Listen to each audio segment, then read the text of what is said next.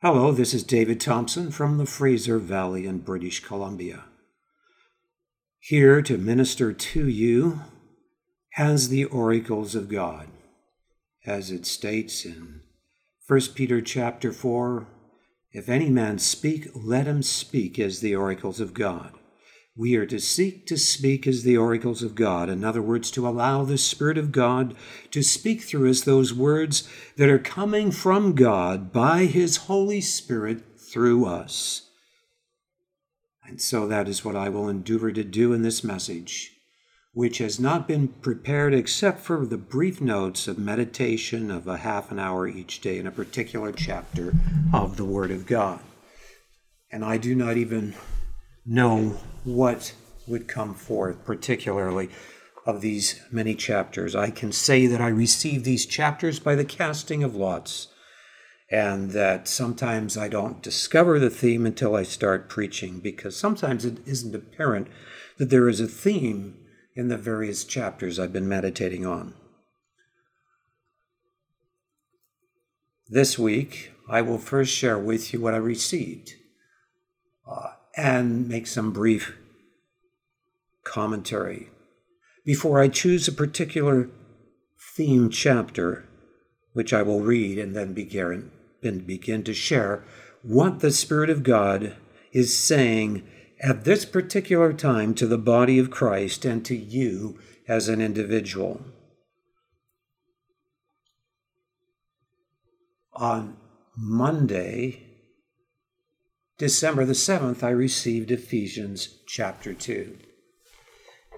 And I did make a bit larger paragraph on this chapter, and it wouldn't hurt to just read that paragraph in this introduction part of the message. The enmity from the beginning was self sufficiency and independence from God. By performance, on the one hand, such as in the case of Israel keeping ordinances, and on the other hand, self worship in the form of self self indulgence. This brings an enmity towards God and also towards each other, as seen in the Jews and the Gentiles. From the time of Adam and Eve, there was always a remnant that entered into the genuine fear of God that brought the recognition of the greatness of God's mercy that in turn brought the response of faith to salvation by the recognition of God as the source of their forgiveness.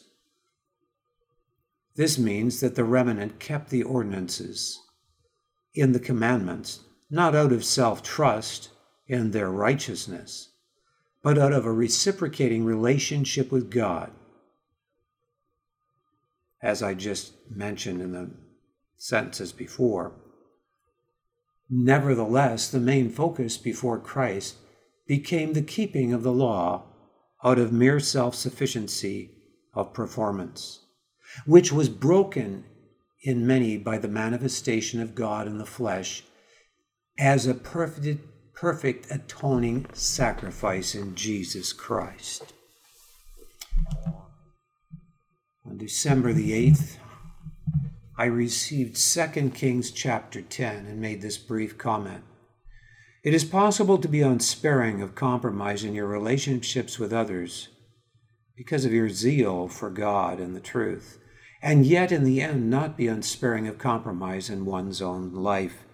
And this was the case with Jehu, which this is about. He was zealous to keep the commandments that God gave him to destroy the house of Ahab.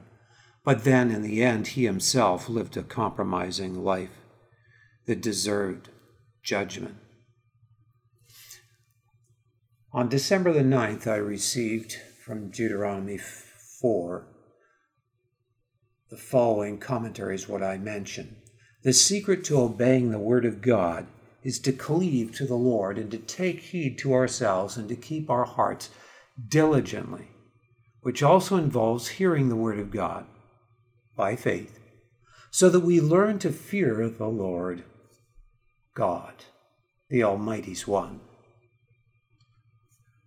And I won't again go into uh, the various word meetings that I worked on here, except to mention what they were.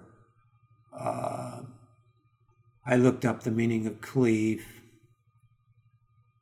That was the main word there I looked up, and that's all. And then on Thursday, I received Luke 16, and I made this statement. Many can be deceived that they are saved and acceptable to God because of their religious attendance and dedication. In the end, the Word of God, to the very letter, will be fulfilled and will not fail to expose who is their true master the material carers of this life or God. The evidence of who is their true master is where they are putting their time and energy, such as in helping those that are in need about them that have been brought before them in their life. Christ gives the example of many that justify committing adultery, and of those that are wealthy by neglecting the needy and the kingdom of God. And as I should say it this way, and as a result, neglect the needy and the kingdom of God. On Saturday, I received Luke chapter 10. And I made three sections of commentary. So the first one is when you know God has commissioned you to do a specific ministry of the gospel, to not allow anyone or anything to engage and distract you on your way to perform that task. Do not allow it. God has given unto his servants that he has clearly commissioned and sent power to tread on serpents and over all the power of the enemy and to protect them from all harm. Now, we should be rejoicing not in the power of God in our lives that causes the spirits to be subject to us in our ministry, but that our names are written in heaven. This brings humility to allow God's power to continue in our lives by defeating pride, which removes it. God reveals the kingdom to those that are humble as children. In fact, the Son will even reveal the Father unto such. In the third section, I said this The evidence that we love God with our whole being and life is evident in a life that demonstrates God's love to those in need in our daily life. This means giving up things that seem so important but are temporal, including our comfortable religious obligations and duties, and even tasks to serve others, such as administration of food to a gathering of spiritual purposes. Of course, that's about Martha being cumbered about with the cares of serving Christ and the disciples.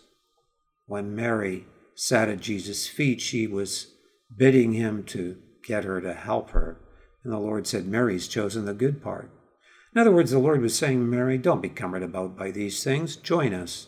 It's better to sacrifice having food ready and to be before the presence of God and choosing those things that last than cumbered about the busyness of such things.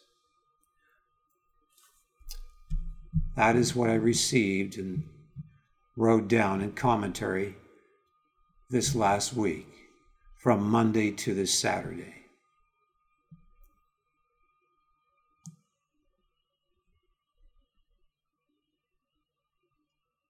I will now read the theme chapter for this week, which is Ephesians chapter 2.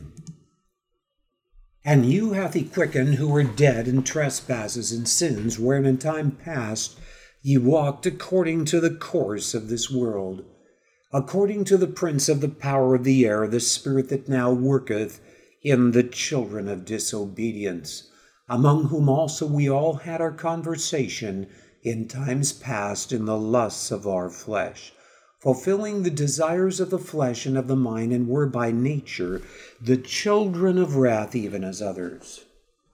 But God, who is rich in mercy for his great love wherewith he loved us, even when we were dead in sins, hath quickened us together with Christ. By grace ye are saved and hath raised us up together and made us sit together in heavenly places in Christ Jesus. that in the ages to come he might show the exceeding riches of his grace and his kindness toward us through Christ Jesus. For by grace are ye saved through faith, and that not of yourselves, it is the gift of God, not of works, lest any man should boast. For we are his workmanship, created in Christ Jesus unto good works which God hath before ordained that we should walk in them. Wherefore remember that ye being in time past Gentiles in the flesh who are called uncircumcision by that which is called the circumcision in the flesh made by hands, that at that time ye are without Christ, being aliens from the commonwealth of Israel, and strangers from the covenants of promise, having no hope, and without God in the world. But now in Christ Jesus, ye who sometimes were far off are made nigh by the blood of Christ.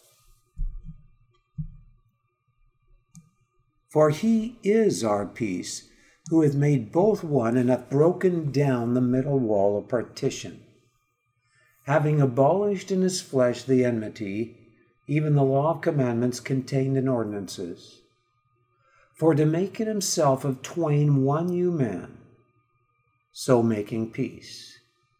And that he might reconcile both unto God in one body by the cross, having slain the enmity thereby. And came and preached peace to you which were far off, and to them that were nigh. For through him we both have access by one Spirit unto the Father. Now therefore ye are no more strangers and foreigners but fellow citizens with the saints and of the household of God, and are built upon the foundation of the apostles and prophets, Jesus Christ Himself being the chief cornerstone, in whom all the building fitly framed together groweth unto an holy temple in the Lord, in whom ye also are builded together for an habitation of God through the Spirit. In the first part of this chapter, the Lord is bringing out through the Apostle Paul to the, the Ephesians, which were from a hedonistic background, how they were the children of wrath. There was obviously others among them, probably that also, most almost certainly, that were Jews, for there were godly or God fearing Jews in the synagogues in that city as well. And so you have both groups of people that Paul is addressing here. And that's why in verse 3 he says, Among whom also we all had our conversation in times past in the lusts of our flesh. Of course, he addresses the partition between the Jews and the Gentiles in this chapter of Ephesians. And so he's saying here in verse 3 among whom also we all, all including the Gentiles and the Jews that were in this assembly, they had a lifestyle in, past, in the past that was in the lusts of the flesh even if they were living a very righteous life. Yes, not only in the lusts of the flesh, but fulfilling the desires of the flesh and of the mind. So they were, in the very essence of their being, by nature the children of wrath. In other words, they had an anti life state of being, a destructive state of being that could not enter heaven or turn heaven into hell. And Paul is emphasizing that God was rich in mercy and his great love, wherewith he loved us, even when we were in this state. He hath quickened us together with Christ. It says this in verse 5 even when we were dead in sins, hath quickened us together with Christ. In other words, this word quickened in the King James Version means He's given life to us together with Christ, even when we were dead in sins. That's because the way a person is saved involves the working of the Spirit of God brooding upon their lives and pointing out the truth to them that brings conviction and true repentance.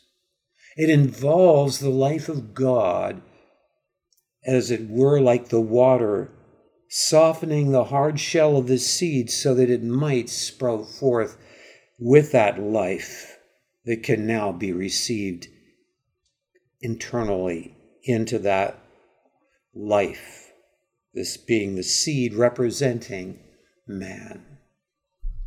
And Paul emphasizes here, the Holy Spirit emphasizes here, in this regards, it is by grace that you're saved. It is by God's favor, unmerited favor, that you are saved. Because when the Spirit of God moves upon an individual, it is what breaks the darkness that blinds and hardens their heart from being receptive to the reality of who God is. This is mentioned in another scripture that says, The God of this world hath blinded the hearts of them that believe not, lest the light of the glorious gospel of Christ should shine onto them or into them. This glorious gospel involves in that light the very presence of God that moves upon an individual even while they're in sin to bring them to the place of genuine birthing of the life of God in them, of being born again by the Spirit of God, being brought forth anew by the Spirit of God. As it says in the Word of God, therefore, if any man be in Christ, he is a new creature. Old things are passed away. Behold, all things are become new. My experience when I was born again is similar. I remember that I was around 12 years old and I was at a Bible camp. I heard some powerful messages in the camp from men of God, and these were men of prayer. But it wasn't the message that moved me, it was the presence of God that I felt moving upon me to the point that I went and hid myself in the toilet, in the washerman couldn't stop weeping, asking God to cleanse me by his blood from all my sin. The Spirit of God had animated and made real to me the atoning sacrifice of Christ. I was aware of his blood that I could be cleansed and made white as snow. I remember staying there for some time, praying and with tears asking Christ to cleanse me of all my sin. And then I went out and I looked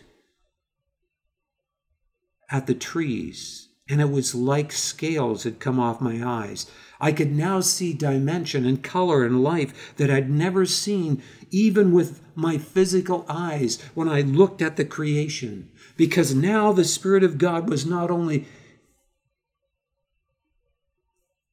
on me, but had come to indwell me and so change me that I could experience that change even in the way I was seeing the physical world around me. Now, my experience may be totally different than someone else's experience. Others have expressed that they've experienced similar things as far as their eyes seeing in a different way even their physical eyes, seeing a dimension they could not see before. So, this statement, by grace are ye saved. Grace, yes, it is God showing favor towards us when we did not deserve it, when we deserved judgment, because as it says here, we were those that were the children of wrath, that were in a state of being that was anti God, that was anti life that was destructive, that would turn heaven into hell.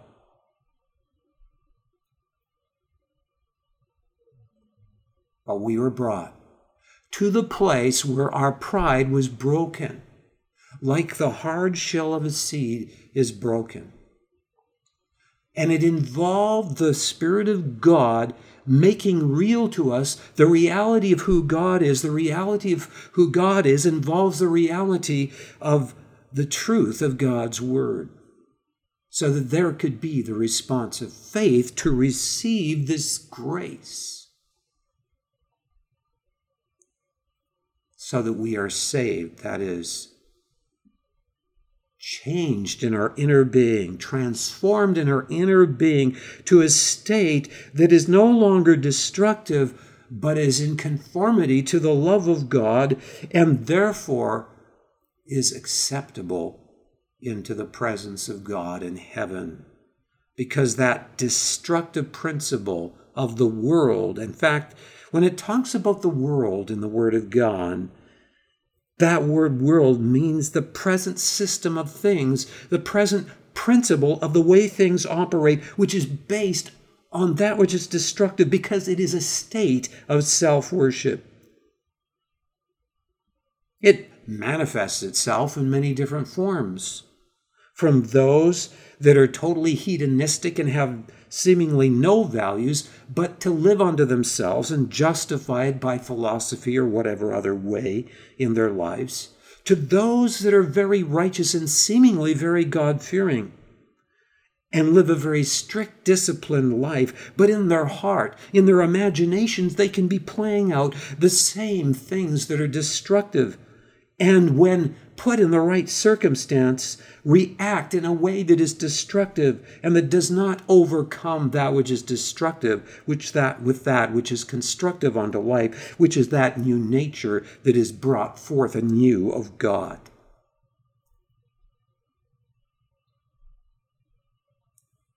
By grace are ye saved. Now, this word grace in the New Testament is a little different than in the Old Testament because the Hebrew meanings is different than the Greek meaning in some ways. And so you'll find that in the New Testament, it talks about grace and it talks about mercy. But in the Old Testament, the word mercy encompasses the meaning of grace. It encompasses the understanding of unmerited favor. But it all always includes the mercy of God, both in the meaning of the New Testament as well as the Old. But the Hebrew word has a more broader understanding that mercy is involving the unmerited favor of God as well. And I won't go into in depth on that at this point. What I am wanting to bring out here is this is that what brings the mercy of God that all is what also in the New Testament understanding brings the grace of God. The mercy of God is that understanding that comes from one's own heart that they are guilty before God, that they deserve the judgment of God. This is what breaks pride. Your spirit can no longer worship your soul, which is that state of consciousness of that you are who you are. This is a state of self worship when your spirit worships your soul. But that is broken when you know really that you deserve the judgment of God and that you are wrong, that you are guilty. And what brings one to recognize that they are guilty and deserve the judgment of God is a choice to rightly recognize the reality of who God is.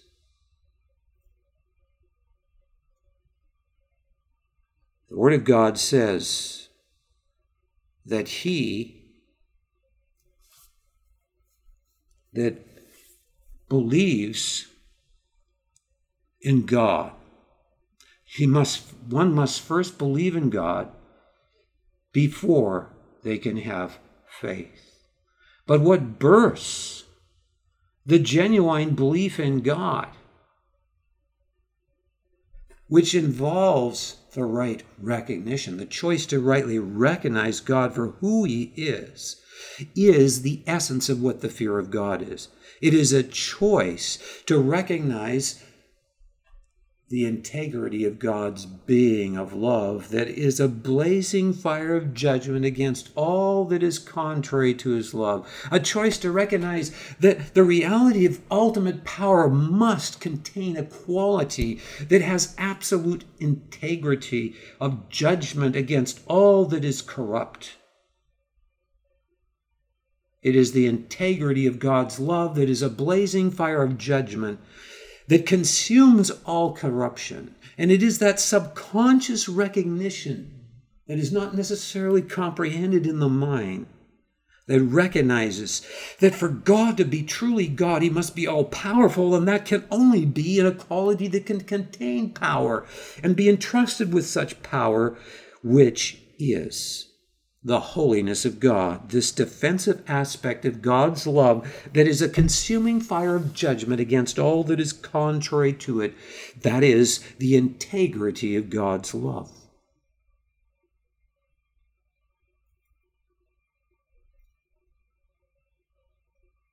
And God seeks to bring people to the place like the prodigal son, where they recognize the futility of life, the meaninglessness of life, the emptiness of life apart from God. The destructiveness of their own life, the worthiness of their own life to be in eternal torment, apart from God. Recognizing they are guilty. Now, the Spirit of God moves upon those that are brought, like the prodigal, to their senses to say to themselves, Why in the world am I here? Why am I in this state of being where everything is so destructive in me and it makes a hell for everyone around me? Why is that so in my life?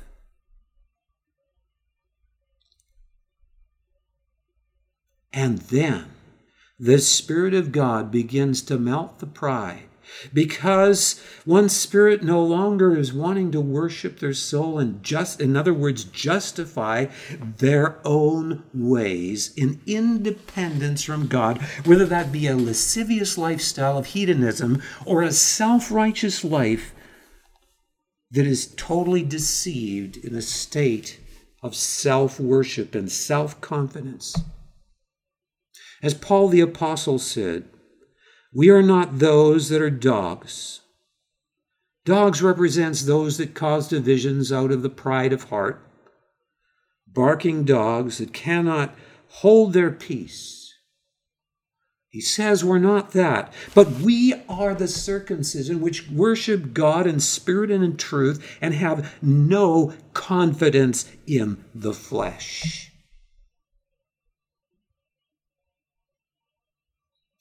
The issue is whether we are putting our confidence in ourselves, in our own self sufficiency to be righteous, or to be independent and justify our own ways with philosophies or whatever, or with evolution or whatever.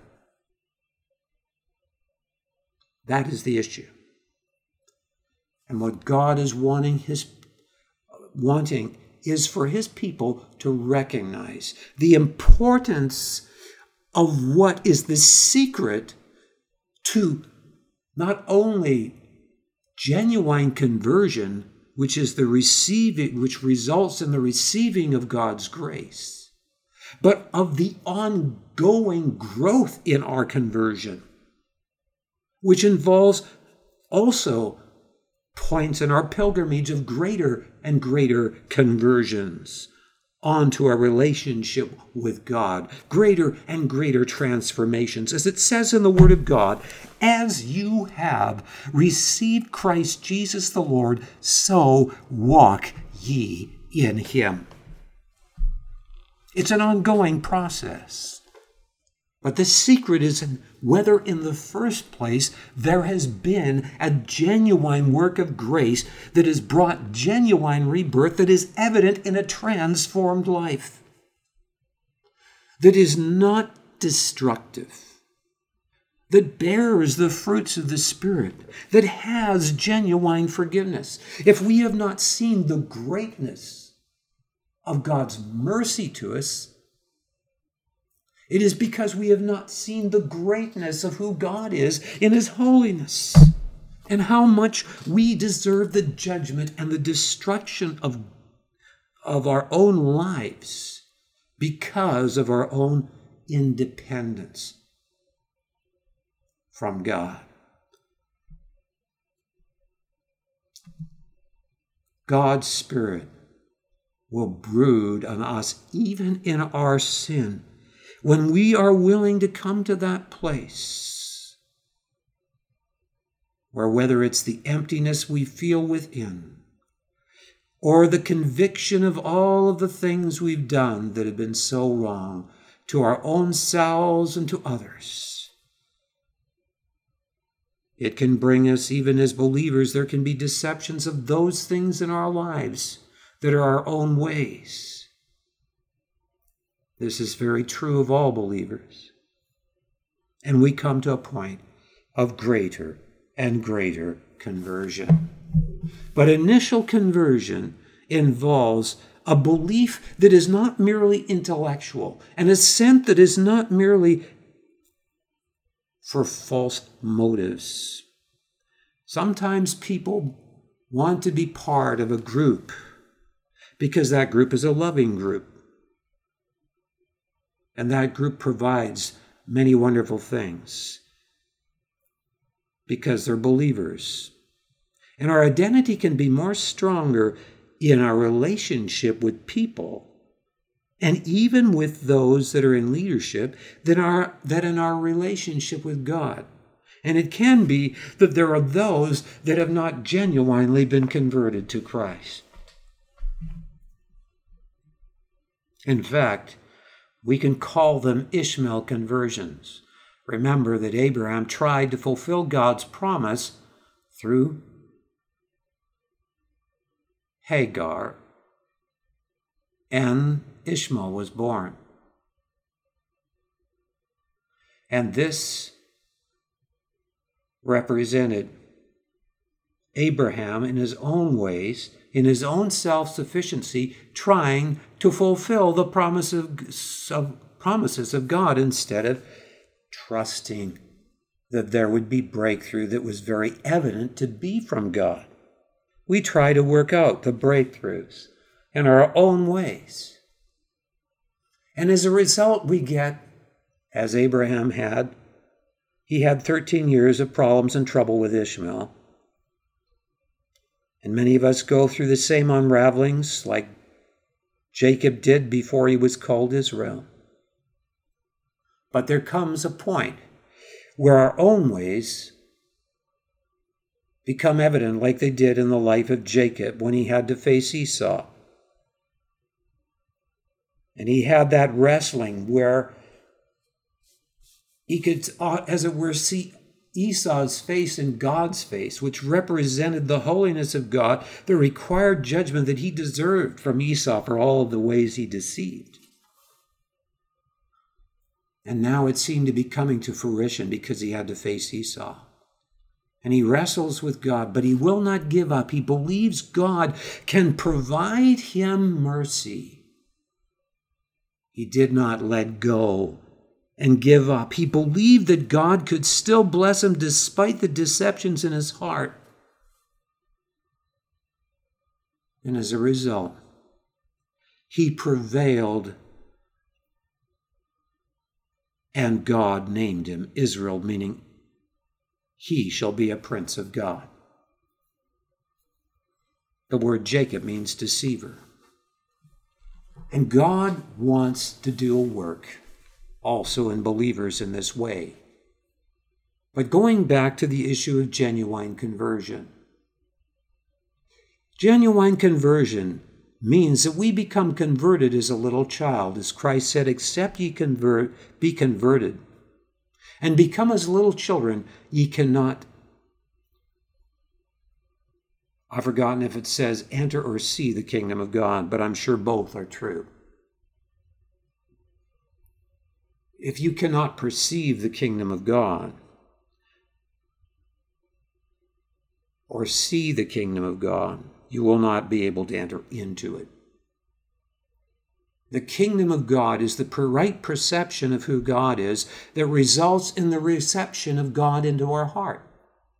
Because it's not only the recognition of the holiness of God, which is the integrity of his love, but is the recognition of the fact that God is ultimately good in the holiness of God. Because in God there is no corruption, we can totally trust him. He is ultimately trustworthy, and therefore he must be ultimately good. And if he is ultimately good, therefore he must also be able, without invi- violating the integrity of his love, to provide mercy by being a perfect atoning sacrifice. And that was evident from the time of Adam and Eve. They recognized that forgiveness was in God, not in man, not in the animal sacrifice. That is very clear from many scriptures in the Old Testament. They recognized that their physical body was cleansed from a state of sin through the animal sacrifice, but they recognized that ultimately only their soul, only the inner core of their being, could be forgiven by God and they recognize that that pointed to God having such a high quality of love that it was not only totally holy, but could be transcendent to be at perfect atoning sacrifice where God Himself takes judgment upon Himself. I'm not going to get into that in detail. What I want to point out here is that in genuine conversion, there is a breaking of pride. There is a belief from the heart, not merely intellectual. A belief from the heart. Now, this word belief in the New Testament is pistis, meaning moral persuasion in who God is. It also means basically the same in the Hebrew in a different way. Look up the different words, and you will find that is very true. If you look into the Vine's, in the Old Testament and the Vine's in the New Testament for the word believe. Abraham believed God and it was accounted to him for righteousness. Even in the Old Testament, it says, Blessed is the man to whom the Lord will not impute sin. Why is that? Because that person believes in the mercy of God and is reciprocated to the mercy of God because he has first recognized the greatness of God's mercy to him by recognizing the holiness of God, which contains the goodness of God from which issues the atoning sacrifice of God to provide mercy. Only what is ultimately trustworthy is that which can assure destiny, destiny to its creation.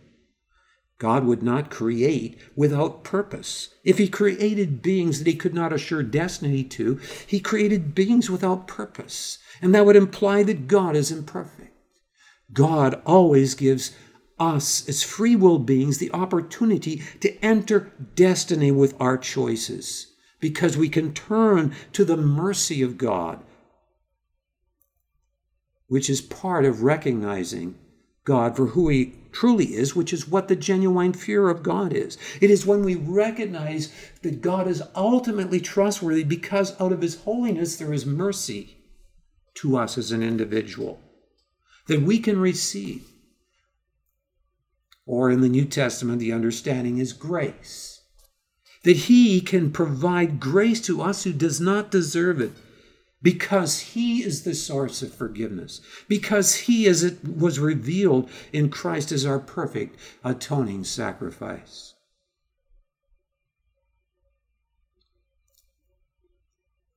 God is calling us as his people to be strong in our relationship of intimacy with God to know the secret of the fear of God that brings the secret place of fellowship with God into our heart. I started in prayer earlier this morning.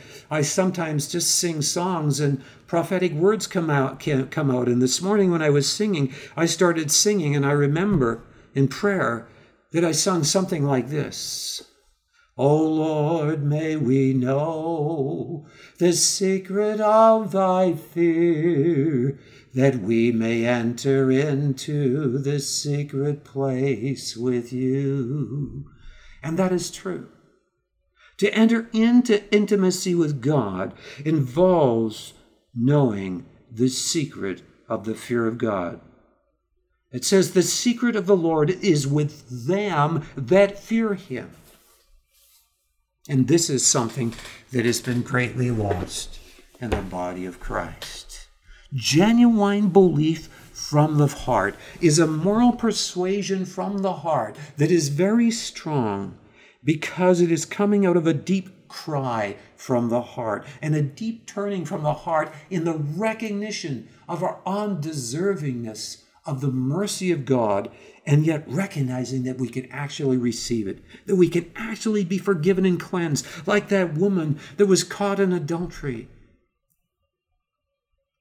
And the Lord turned and said, Neither do I condemn you. Go thou and sin no more. Like the woman that came to Christ's feet, knowing her unworthiness of the mercy of God, but so thankful that she was forgiven, that she's wiping his feet with the tears of her hair in thankfulness.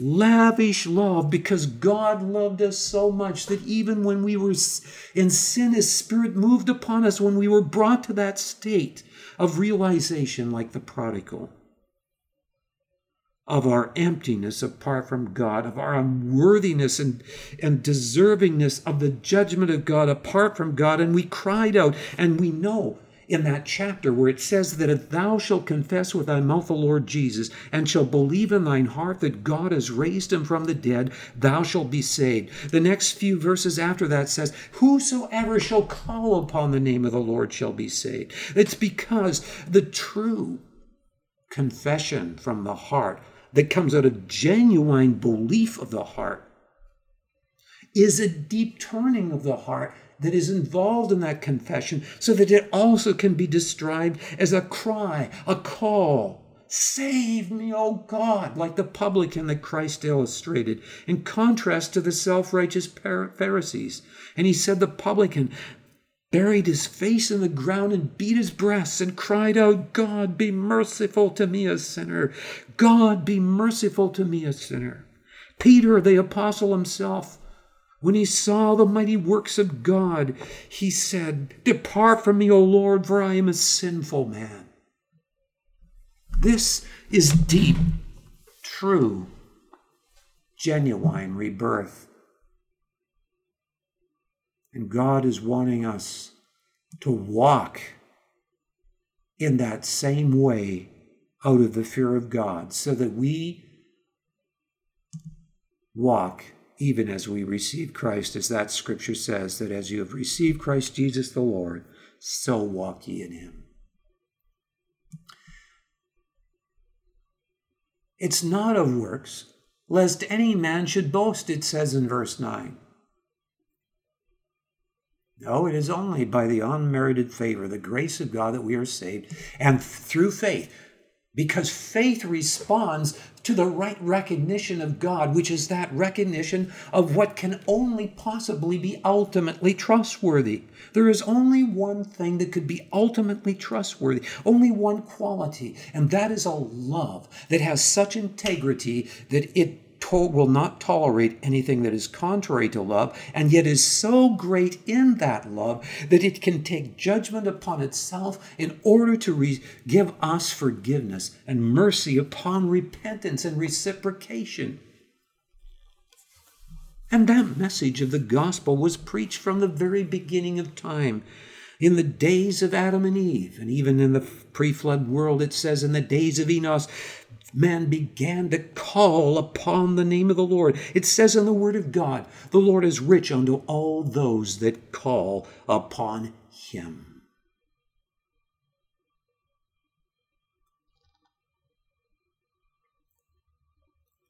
It is an attitude of humility, a state of humility that is reciprocative to the grace of God, and humility can only be birthed when our pride is broken in recognition of who our true life source is, that we are not God, that God is God. And that our little God like deceptive ways and deceptive state of mind and being must be exposed to the light of the truth of God's Word so that we can be truly brought forth anew, the Spirit, and become truly the children of God whose names are written in heaven. Now, in this passage in Ephesians, we see that the principle of the world involves self worship. As it says, not of works, lest any man should boast. We are his workmanship, created in Christ Jesus unto good works, which God hath before ordained that we should walk in them. So Paul goes on and he emphasizes Wherefore remember that ye, being in time past Gentiles in the flesh, who are called uncircumcision by that which is called the circumcision in the flesh made by hands that at that time ye were without Christ, being aliens from the commonwealth of Israel, and strangers from the covenants of promise, having no hope and without God in the world. But now in Christ Jesus, ye who sometimes were far off are made nigh by the blood of Christ. And in this last section, Paul the Apostle is talking about the partition and he mentions this in verse 14 For he is our peace, who hath made both one, and hath broken down the middle wall of partition between us. He's talking about Jesus Christ. Because the verse before says, But now in Christ Jesus, ye who sometimes were far off are made nigh by the blood of Christ. He abolished in his flesh the enmity what was the enmity? The law of commandments contained in ordinances. For to make in himself of twain one new man, so making peace. And of course, this is talking about the Jews and the Gentiles. The Jews and the Gentiles. The Gentiles representing hedonism, philosophies that justify the acceptance of any lifestyle or lifestyles that are lascivious. Judaism representing at this time a ritualistic self righteousness that had crept in over time.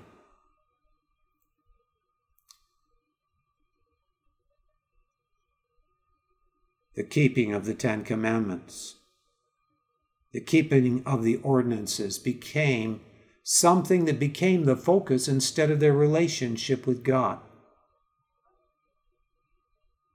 God did not intend that they would be so focused on keeping the Ten Commandments that they would do it out of their own self sufficiency and self righteousness.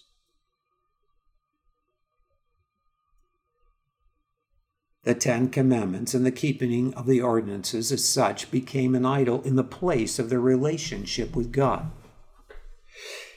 Those that had entered into the genuine fear of God from the very time of Adam, and even in the giving of the Ten Commandments, such as Joshua, such as Caleb, and such as the prophets that prophesied in the camp, there was a remnant always, a reasonable remnant of people within the camp of Israel and throughout even the Gentile nations from the very beginning of time that entered into the genuine fear of God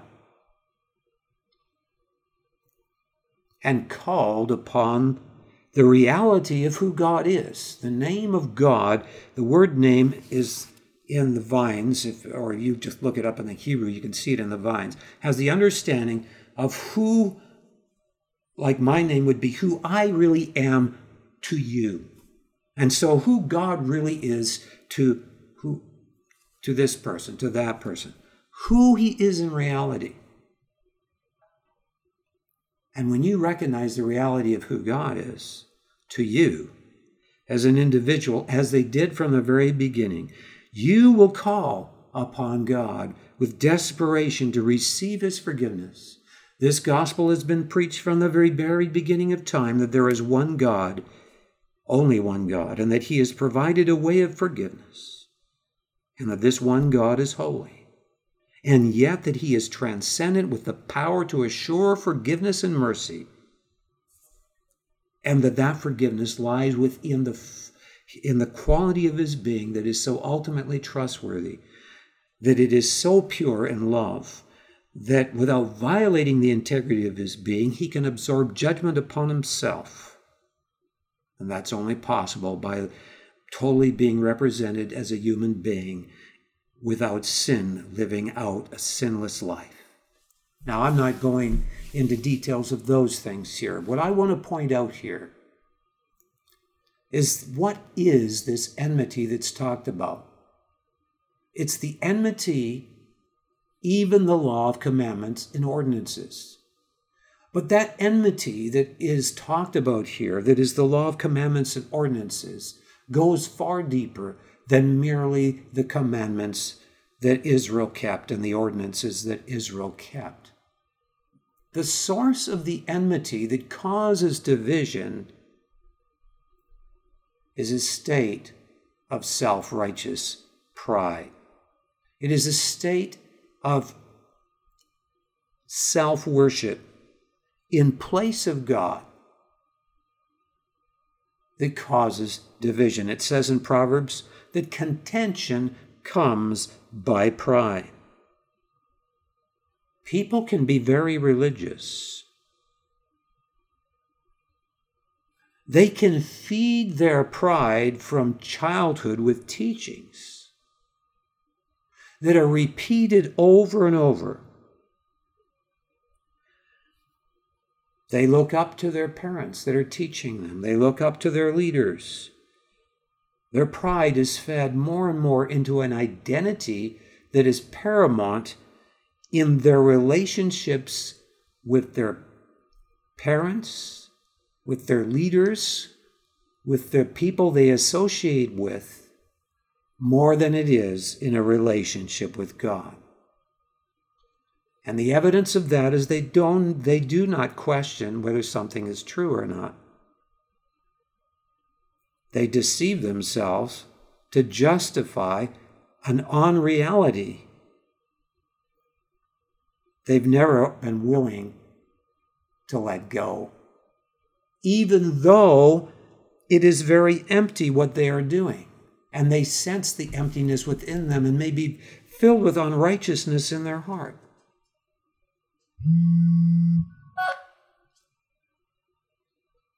And so things continue. You got a missed call from Margreta.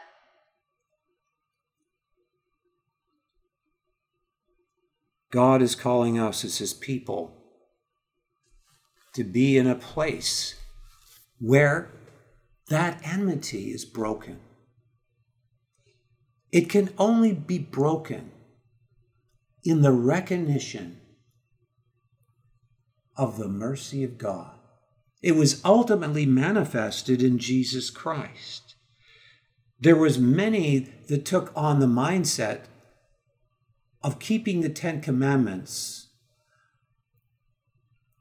that was totally out of their own self sufficiency and self righteousness.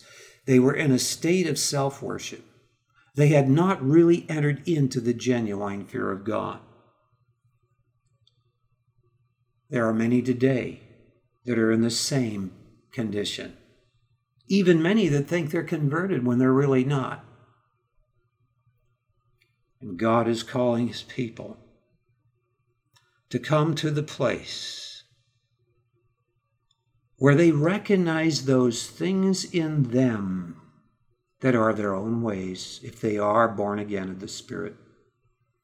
Or recognize if they haven't really been genuinely converted because there is not the evidence of the fruits of the Spirit Because when we are truly born of the Spirit, we're a new creature. We're not the same. We, we manifest, doesn't mean that we don't have faults. It doesn't mean that we don't manifest things that are not the fruits of the Spirit, but it means that the preeminent thing in us is that we are teachable, that we are willing to humble ourselves, that we are willing to repent when we see those things that are wrong, that we are willing to receive one another as Christ received us, as sinners. How many will justify not receiving brothers and sisters in Christ because they just believe a bit different than them? Or because they've offended us in this way or that way. And so we do not have fellowship one with another. We do not want to talk to one another. The true evidence that we're truly forgiving one another is that we receive one another as Christ received us. The Word of God says if we walk in the light as He is in the light, we have fellowship one with another. And the blood of Jesus Christ, His Son, cleanses us from all unrighteousness. The evidence that we are walking in the light of God is that we do not hate our brother, that we do have fellowship with those that we know are born again of the Spirit, that do not love the world. It does not mean that we fail to love those that are lost, but we do not have reciprocative fellowship that is deep with those that love those things that God hates, obviously. That's why it says the en- that fellowship with the world is enmity with God. God is calling his people to come out of those things that are causing partitions. It has been the truth from the very beginning that there has been this partition between hedonism and self righteousness. I could go into great detail on this. Both have their roots. The root of the enmity is in this state of self worship that is a destructive state of being. I'll only briefly say this that there's an archaeologist, David Rohl, which is a renowned archaeologist, that has found evidence that there was a city of Cain before the flood that was built again after the flood, and that developed a worship of a counterfeit God. Now, Cain had an image of God as a tyrant because he lost sight of the mercy of God. That is why he did not recognize his need of the mercy of God and brought his own self sufficiency before God. He was in a state of pride, and God could not accept him. And God gave him the opportunity to let his pride go. He said, Sin lies at the door, but no, Cain went the other way, and he killed his brother. But he later on became so alienated in his perception of God that caused this initial sin that he developed a totally false image of God as a tyrant that could not show mercy. And the city of Cain after the flood is all shown in archaeological discoveries through David Rohl and others. And then we find later on they built, and uh, Nimrod built another city besides Eridu, this first city, the city where Cain was, uh, established worship in the pre flood world. I guess they figured out where it was after the flood. And then from there it went there, and they developed worshiping this moon god that was basically this kind of concept of God. And this moon god worship went then later on in history to the Babylonians and all that. And then it went to the Arabs, and they had their 360 gods that they marched around before, before Mohammed came. And then Mohammed claimed there was one God called Allah, which was meaning the God. And that was the one he was referring to as the moon god. But he then did renounce that so called moon god, but they still march around those 300, the same stone where they marched around the 360 gods. So you can see where that's at. But this is a self righteousness, see? So there is the religious state out of self righteousness, and then there are the others that go into hedonism and philosophy and the justification of a licentious lifestyle. And those two things have been the enmity from the beginning against God first and against one another. But when Christ came and was revealed on the cross, the tendency of the mindset to be on the law instead of out of a reciprocative relationship of love because one has been born again And by the way, I will say here that people were born again from the very beginning. Christ expected Nicodemus to know that even before he died on the cross. And it was true that people experienced rebirth. And I could go into that, but this isn't the place to explain how that is so. And it doesn't negate the fact that there was a big difference when Christ came, where we could enter into the Holy of Holies, because then our soul and spirit could be cleansed so that we could enter into the Holy of Holies and experience not only the dwelling of God with us, but the indwelling of God. But the fact is that when God's Spirit dwelt with them through the cleansing of the flesh, there was still rebirth by that dwelling of His Spirit with their spirit in a state of trust that was held open by the dwelling of the Spirit with them. Now, I'm just saying it very quickly here because I don't want to get sidetracked. What God is wanting to bring forth in the last days is the total tearing down of this partition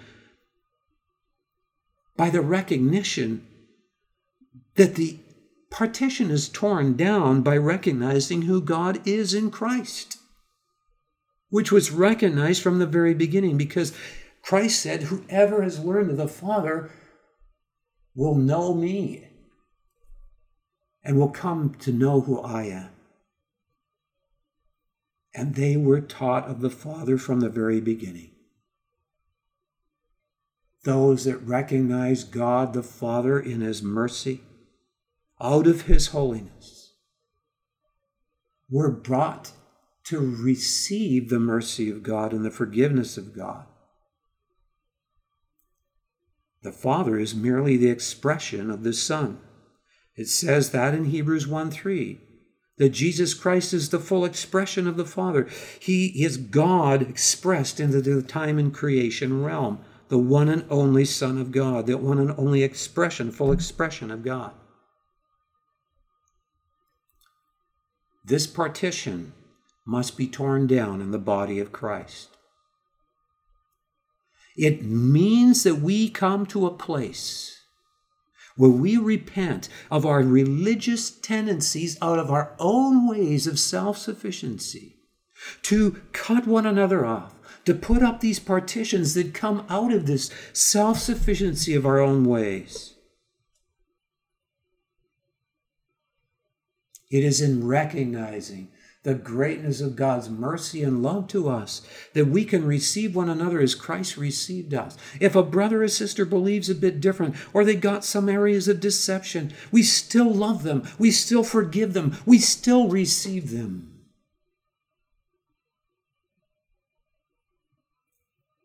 And we admit our faults even though they're far more in the wrong in how they've offended us. We go to them and we wash their feet and we say, listen, I have this fault and this fault, and I want you to know I love you and I appreciate you.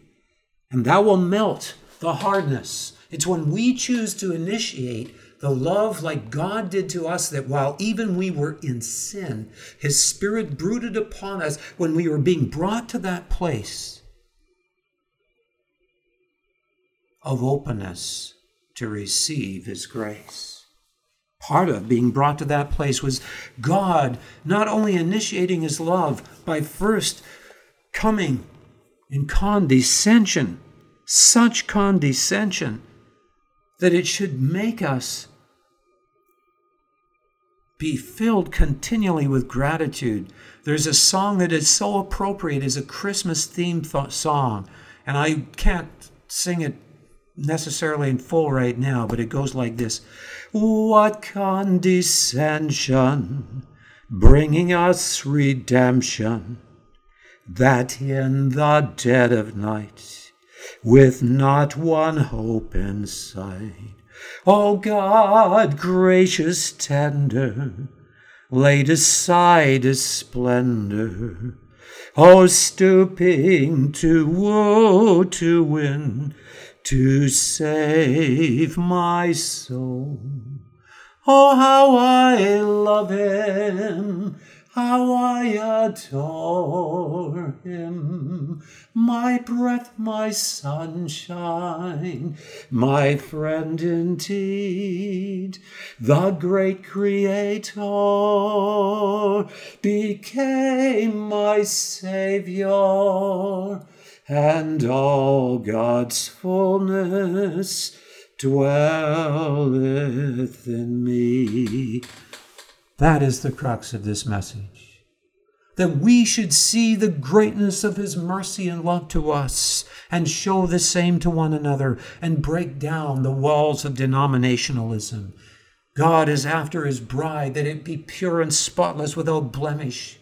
And part of what that means is that we are willing to be misunderstood and to stand in the gap to tear down those partitions, to humble ourselves before those that are doing us hurt and harm because we're willing to stand in the gap.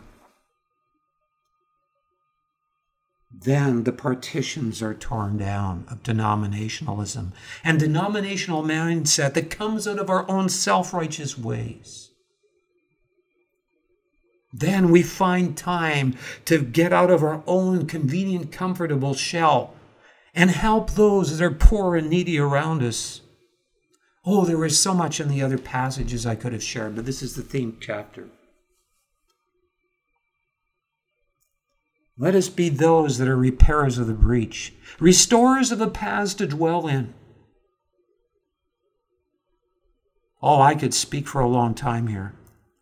We need to humble ourselves under God's mighty hand when we start our services. I'm making an outline that's in depth on what God is calling the church to be that does not limit him in the last days, so that churches can be planted around the world in these last days that are truly his bride, because they have allowed the government of God to have its way, not only in their lives individually, but corporately. I'm looking forward to finishing this outline soon and I pray it's implemented and improved upon by others that may see things that I don't see.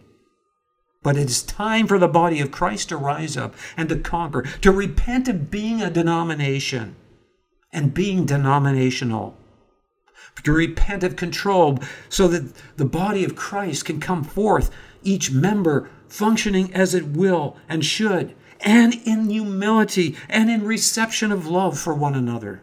May God bless you for listening to this message. I look forward to continuing to serve the Lord in the ministry of His Word.